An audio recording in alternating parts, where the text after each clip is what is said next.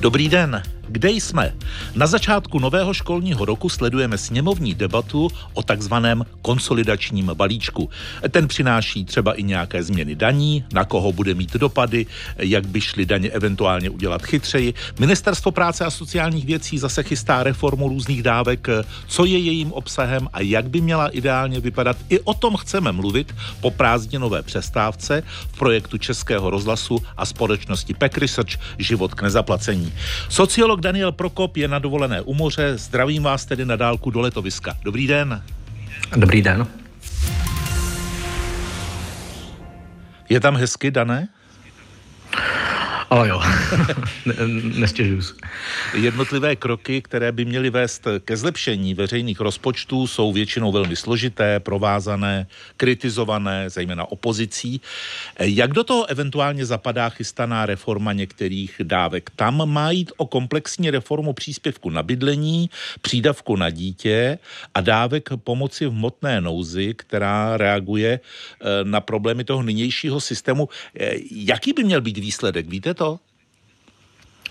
Tak zatím uh, si to připravuje na ministerstvu, ale re- má to reagovat na několik problémů. Jeden ten problém je, že uh, těch dávek v Česku asi 20 a jsou hodně fragmentované. To znamená, že třeba čerpáte příspěvek na bydlení, dáváte do toho, reportujete nějaké příjmy, mohl byste automaticky dostat přídavek na děti, ale na to musíte po, po, udělat jinou žádost, jo? takže máte spoustu žádostí na různé, různé dávky, které se vlastně duplikují, takže to jako zne, uh, zneefektivňuje ten systém a o ty dávky v Česku žádá zhruba 20% lidí, kteří na ně mají nárok, takže vlastně jakoby řada lidí o tom neví, nebo se přes ty přehlcené úřady práce nedostane k té podpoře. Na druhou stranu ty dávky mají hodně eh, širokou cílovou skupinu už dneska. Takže třeba příspěvek na bydlení v Praze může teoreticky čerpat rodina, která čtyřčlená, která má příjem 70 tisíc korun, 80 tisíc korun čistého, tak se vlastně dostane uh, k příspěvku na bydlení, což asi, asi není účelem těch dávek, aby měli takhle širokou cílovou skupinu, takže to je hodně, hodně otevřená cílová skupina, v rámci níž to pa, potom čerpá omezený počet lidí, protože je to velmi složité a velmi uh, rozpadlé do spousty dávek, takže to jsou dva problémy.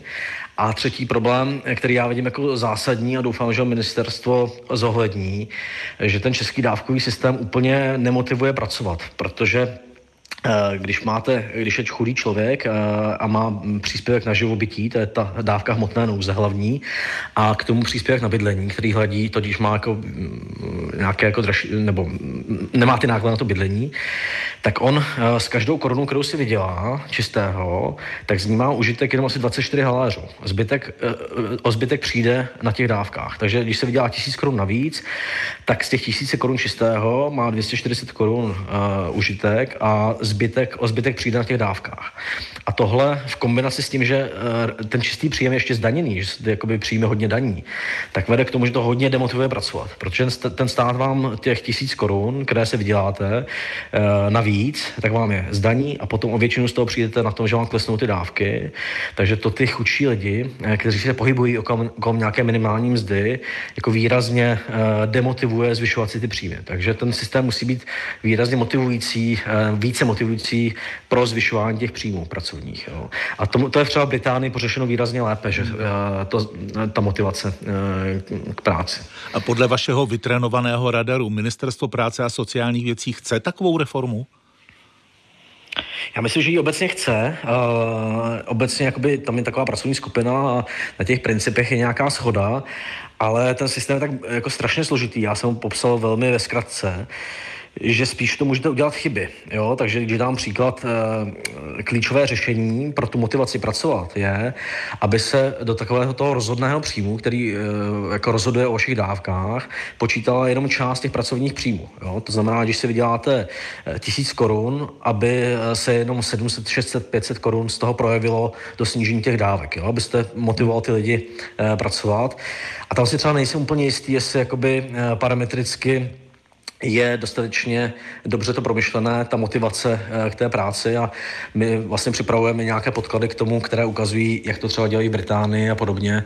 Takže vlastně jako hodně často v českých reformách jdete dobrým směrem, všichni, nebo všichni chtějí vyřešit to samé, ale ten ďábel je v detailech a potom se to rozpadne na jako jednotlivých detailech. Jo. Takže jako neslavil bych ještě, myslím si, že, že zatím je hotová ta vize, dejme tomu.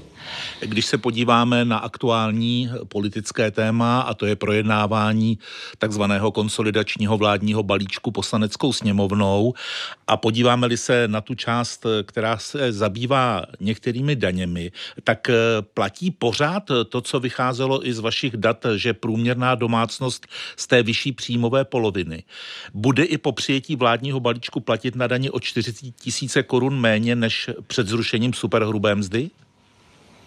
Jo, tam opravdu eh, od eh, toho roku 2020 eh, nebo kdyby existoval daňový systém, který platil do roku 2020, před tím zrušením superhrubé mzdy, tak by ty domácnosti platily o zhruba 4 000 korun více, ty z té bohatší poloviny. Eh, protože ta, ta změna, která teda Českou republiku stála 100 miliard zhruba, tak hodně pomohla té bohatší polovině domácností. A vlastně těmhle domácnostem teďka si ty daně trošku zvýší, ale stejně budou platit asi o 4 000 méně než teda před, tím, před těmi třemi lety. Eh, tak těmhle domácnostem to vlastně stačí na to, aby pokryli nárůst výdajů na bydlení, protože za poslední eh, dva roky eh, výdaje na bydlení stouply eh, domácnostem asi o 3600 korun, zhruba, nebo nějakou takovou částku.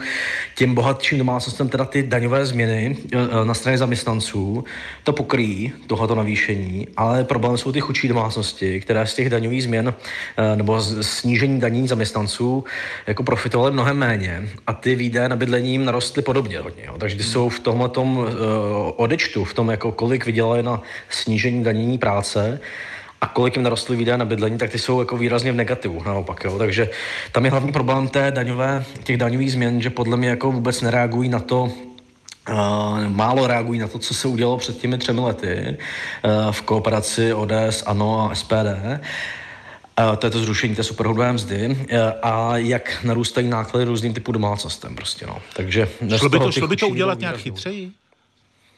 No určitě by šlo udělat to, že uh, Eh, prostě ta daňová zátěž se nebude zvedat těm nízkopříjmovým. Jo? To znamená, že eh, třeba zvednete ty procenta trochu eh, té daňové sazby a zvýšíte tu slevu na poplatníka, která jim jako vynuluje ty daně, nebo vynuluje jim to, co zvedáte tou sazbou. Tak kdyby vláda zvýšila sazbu z daně, ale zvýšila slevu na poplatníka, tak pro ty nízkopříjmové je to neutrální nebo jako pozitivní.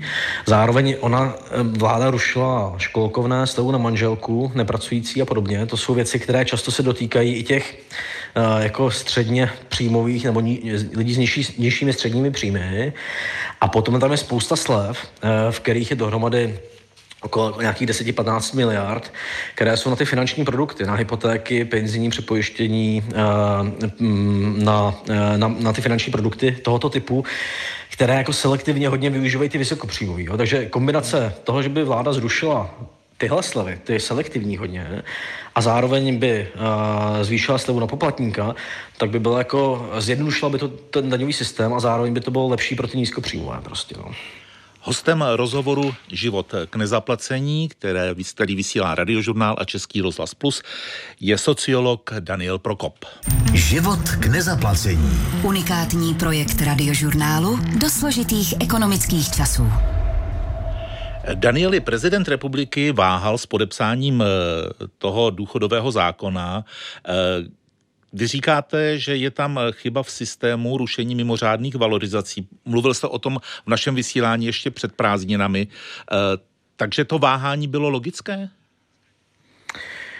No jako bylo logické, jako já o tom vím třeba už od začátku května a my i Národní rozpočtová rada jsme na to upozorňovali vládu teda, eh, protože oni ruší mimořádné valorizace, to je ta valorizace, která, když je vysoká inflace, tak přijde eh, uprostřed roku a eh, pokryje ten růst inflace.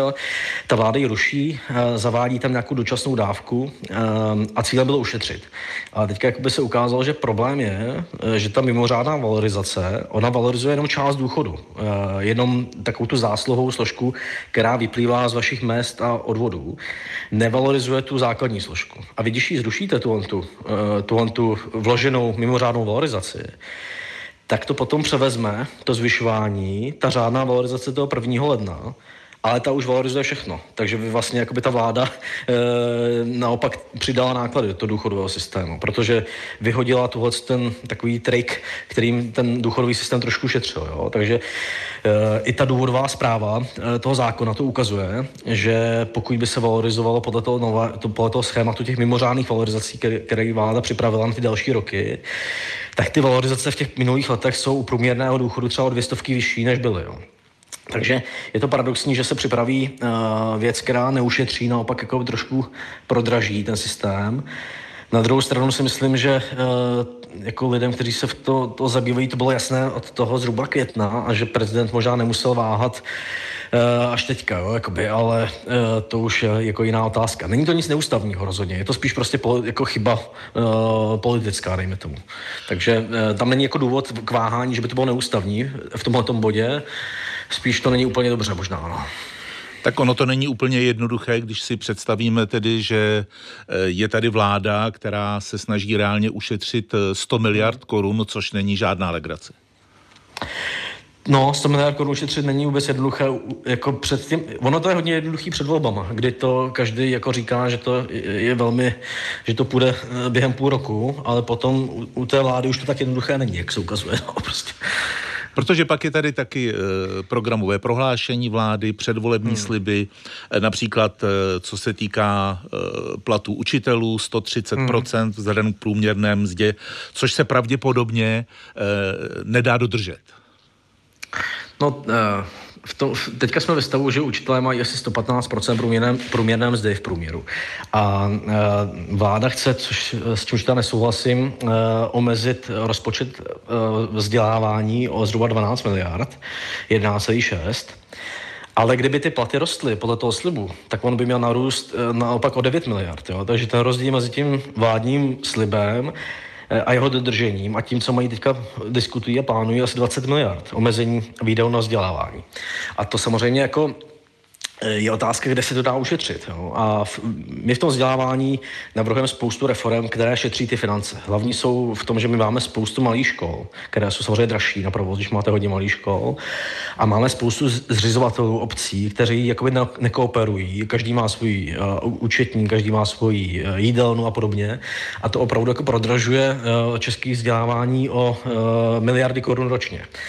Jenže tohle to předělat, jako to není věc, eh, kterou můžete v září oznámit a v lednu ji spustit. Jo? Takže když v září se vláda dohodne, že omezí rozpočet školství o 12 miliard, respektive o 20 miliard proti tomu, co e, jakoby znamenalo dodržení toho slibu učitelům, tak, eh, tak eh, to můžete ušetřit jenom v nějakých jednoduchých změnách. Jo? A to jsou prostě eh, propouštění, platy a podobně. Jo? Jako neušetříte to v nějakých reformách, které musíte připravit. Takže jako já bych určitě zabýval se tím, jak, jak to vzdělávání může šetřit, což je zejména jako omezení té obrovské fragmentace a, a zhalcení tou administrativou v Česku. Ale na druhou stranu to je věc, kde potřebujeme investovat, protože to ovlivňuje uh, ekonomiku v dalších 20-30 letech, aby ty děti měly dobré vzdělání. Když se podíváme na některá z možných řešení, eh, tak se nabízí eh, například zvýšení role obcí s rozšířenou působností, jako jaké si toho kýženého středního článku, nebo ještě něco dalšího dané?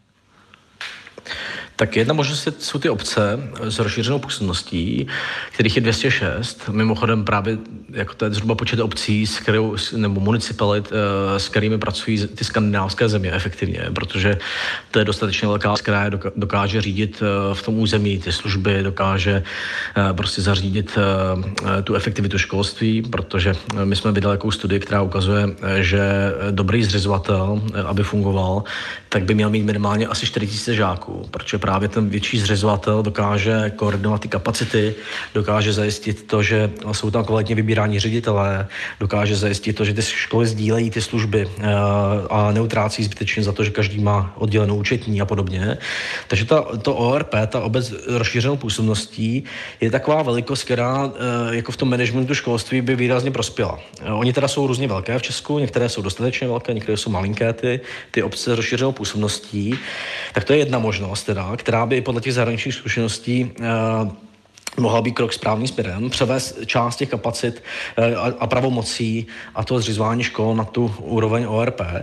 Druhá možnost je využít toho, že vzniká zákon o spolupráci eh, a združování obcí za nějakým účelem v Česku na ministerstvu vnitra a podpořit to, aby ty obce združovaly právě jako v, v koordinaci uh, toho vzdělávacího systému, uh, aby, aby vznikaly nějaké jednotky, které jakoby manažují ty školy dohromady a právě se tam snaží šetřit ty kapacity a zároveň zaručovat to, aby ty děti samozřejmě měly přístup k těm službám, jako jsou školní psychologové, což jednoduše uděláte v systému, kde ty školy spolupracují v nějakém, nějakém, nějakém území, než ve systému, kde je každá škola oddělený, uh, oddělený celek prostě. No. A kde školní psychologové nejsou? Tak, protože v Česku asi 85% škol školního psychologa nemá, takže vlastně jako i tyhle věci jsou uh, závislé na nějakém sdílení napříč těmi školami. A my hledáme, nebo hledá se ten systém, který by měl jako ušetřit ty administrativní kapacity, protože jenom omezením, teda, tak tyhle ty systémy, které převádí některé odpovědnosti na vyšší celek, tak jenom omezením výdajů na věci, jako jsou účetní, zpráva budov, můžou ušetřit kolem 2 až 3 miliard korun. To odhaduje zpráv, uh, analýza VŠE Eh, Jakuba Fischera.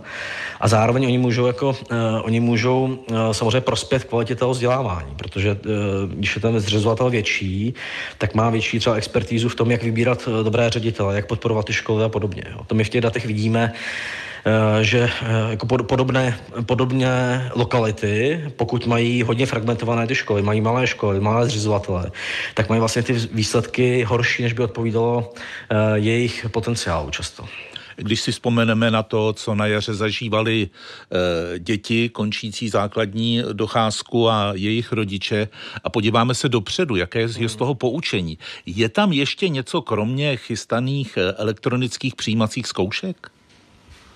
Tak pan minister Beck, eh, pan minister školství eh, deklaruje, že by mělo zhruba 50% dětí chodit na nějaké všeobecné střední školy. Eh, to jsou nejenom gymnázia, ale i ty licea technická a podobně, což já považuji za dobrý krok, protože ve chvíli, kdy vám 50% dětí chodí na vysoké školy, tak nemáš, nemá smysl to předtím jakoby extrémně specializovat a škrtit jo, to v té fázi předtím v tom školství. Naopak ty střední školy musí připravit ty děti na to, aby byly připraveny Eh, jako na ten vstup na tu vysokou školu a aby si ty vysoké školy taky mohly vybírat, jo? protože my potřebujeme tu elitnost eh, zejména na konci. Tak aby si ty vysoké školy mohly vybírat, tak musíme co nejvíc dětí připravit na to, aby eh, potenciálně mohly usilovat o to vysokoškolské studium.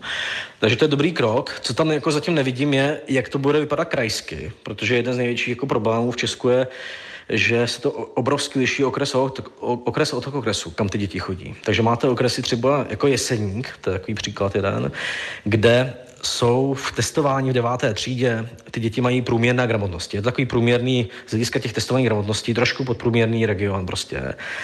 A zároveň tam ví, skoro dvojnásobek dětí, než je běžné ve zbytku republiky, chodí na nematuritní obory. To znamená, že jako nejde na tu maturitní obory, které by mohly dostat na tu vysokou školu. To znamená, že tam je takový příklad regionu, a těch je spousta, kde je jako nevyužitý potenciál, jenom tím, že tam chybí ta nabídka těch škol, jo, tak uh, tam je nutné udělat design, uh, který ukáže ty kapacity v těch okresech, aby jsme nemarnili potenciál dětí jenom proto, že nejbližší maturitní studium je třeba pro ně hodinu daleko. Jo. Takže uh, to určitě těžší než ta deklarace 50% je udělat tenhle regionální, regionální plán. A samozřejmě udělat ty přijímačky, o kterých jste mluvil, ty elektronické, které taky uh, něco vyřeší, ale ne všechno samozřejmě. No. V, tom, v tom zmatku, který je kolem přijímaček. Hostem rozhovoru z projektu Život k nezaplacení byl sociolog Daniel Prokop ze společnosti PEC Research. Hezký zbytek dovolené, nashledanou. Díky, naslyšenou, mějte se hezky.